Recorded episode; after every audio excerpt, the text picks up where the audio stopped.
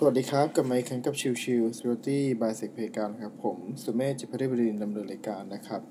โดยวันนี้เนี่ยเราจะพูดถึงตัว Security Vocabulary นะครับ โดยคำศัพท์ที่เราจะพูดถึงวันนี้ก็คือเรื่องของ Serverless นะครับ ว่าจริงๆแล้ว Serverless มันคืออะไรนะครับ ถ้า serverless เนี่ยแปลตรงไปตรงมาเนี่ยมันก็คือการที่ไม่มีเซิร์ฟเวอร์นะครับ แต่จริงๆแล้วเนี่ยมันมีบริการที่เราใช้อยู่นะครับ โดย serverless ที่ว่าเนี่ยมันเป็นบริการที่อยู่บน cloud service provider ต่างๆ ไม่ว่าจะเป็น AWS Azure หรือ Google Cloud เองก็ตามนะครับ ถ้าในตัวของ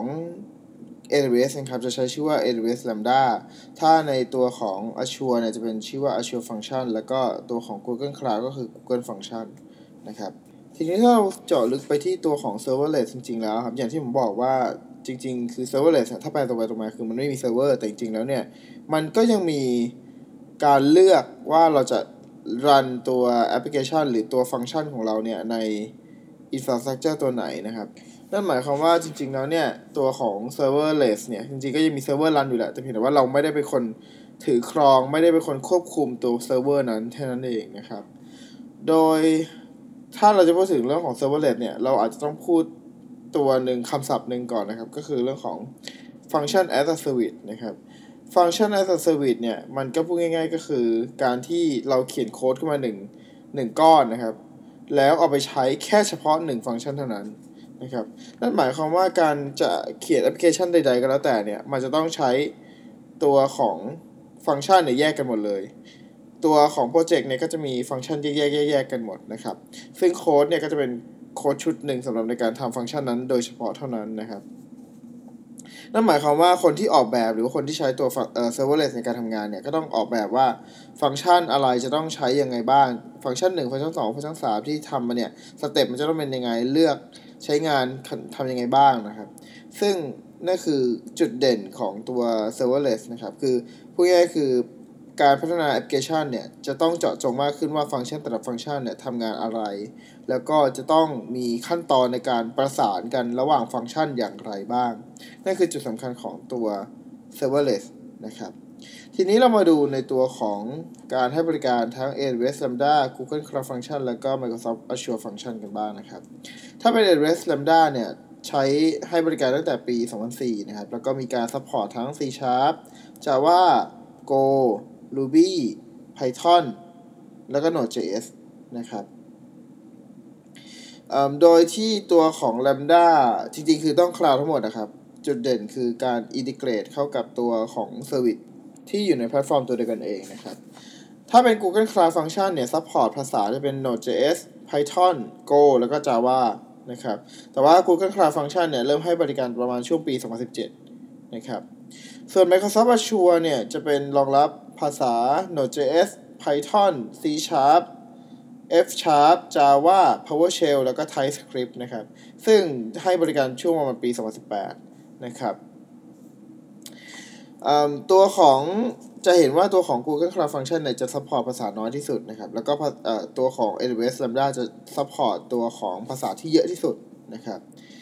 แต่ว่าสิ่งที่เหมือนกันทั้ง 3 ตัวเนี่ย ก็คือเรื่องของการที่ integrate เข้ากับตัว service อื่น ๆ ที่เกี่ยวข้องนะครับ หรือว่าที่ใช้งานกันในในบนแพลตฟอร์มเดียวกันอย่างเช่น AWS Lambda ก็จะไปต่อกับ S3 หรืออะไรเงี้ยครับ หรือไปต่อที่ DynamoDB อะไรเงี้ย ถ้าเป็น Google Cloud Function ก็จะต่อไปที่ Google Cloud Storage หรืออะไรเงี้ยนะครับ Azure ก็เช่นเดียวกันนะครับ ก็คล้ายๆกันหมดนะครับ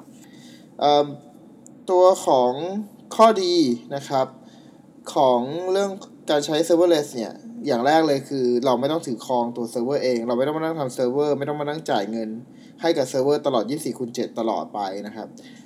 นั่นคือข้อดีเลย ดังนั้นเนี่ยตัวของการคิด cost เนี่ยมันจะถูกลงนะครับ เพราะว่าตัว serverless เนี่ยจะคิดเงินตามวินาทีที่รันเลยนะครับ โดยที่เราสามารถเพิ่มแรมในการทำงานได้นะครับ ข้อ 2 คือเรื่องของ scalable นะครับ scalability นะครับ คือเรื่องของการที่ว่าถ้าสมมุติว่าการใช้งานคนน้อยๆ อ่าแล้วก็ใช้สเปคสเปคหนึ่ง แล้วถ้าสมมุติว่ามีคนใช้งานได้เยอะทันขึ้นมาเนี่ย เราก็ค่อยปรับ auto scaling เพิ่มเข้าไป ต่อมาคือเรื่องของ quicker turnaround นะครับ หมายความว่าเอ่อเนื่องด้วยเราไม่ต้องมีตัวเซิร์ฟเวอร์เนาะ ไม่ต้องมีการ deploy เซิร์ฟเวอร์ ไม่ต้องมานั่งติดตั้งแอปพลิเคชันอะไรเพิ่มเติมนะครับ มันก็ทำให้เรื่องของการเอาโค้ดไปใช้งานมันก็ค่อนข้างจะเร็วขึ้นนะครับนั่นคือจุดสำคัญแต่ข้อเสียมันก็มีนะครับ คือข้อเสียเนี่ยหมายความว่าคนที่ออกแบบหรือคนที่เขียนแอปพลิเคชันเนี่ยก็ต้องวางแผนเพิ่มมากขึ้นเพราะฟังก์ชันแต่ละฟังก์ชันมันคือแยกตามฟังก์ชัน as a service ที่เราที่เราสร้างขึ้นมาเลยนะครับ แล้วก็ท่านแน่นอนว่า serverless เนี่ย ถ้าเปิดในระยะยาวแบบ 24คูณ7ถ้าเทียบกับตัวเซิร์ฟเวอร์ธรรมดาทั่วไปเนี่ย cost อาจจะสูงกว่าก็ได้นะครับ แต่ว่าแน่นอนว่าถ้าตัวของคนใช้งานไม่เยอะแล้วเรา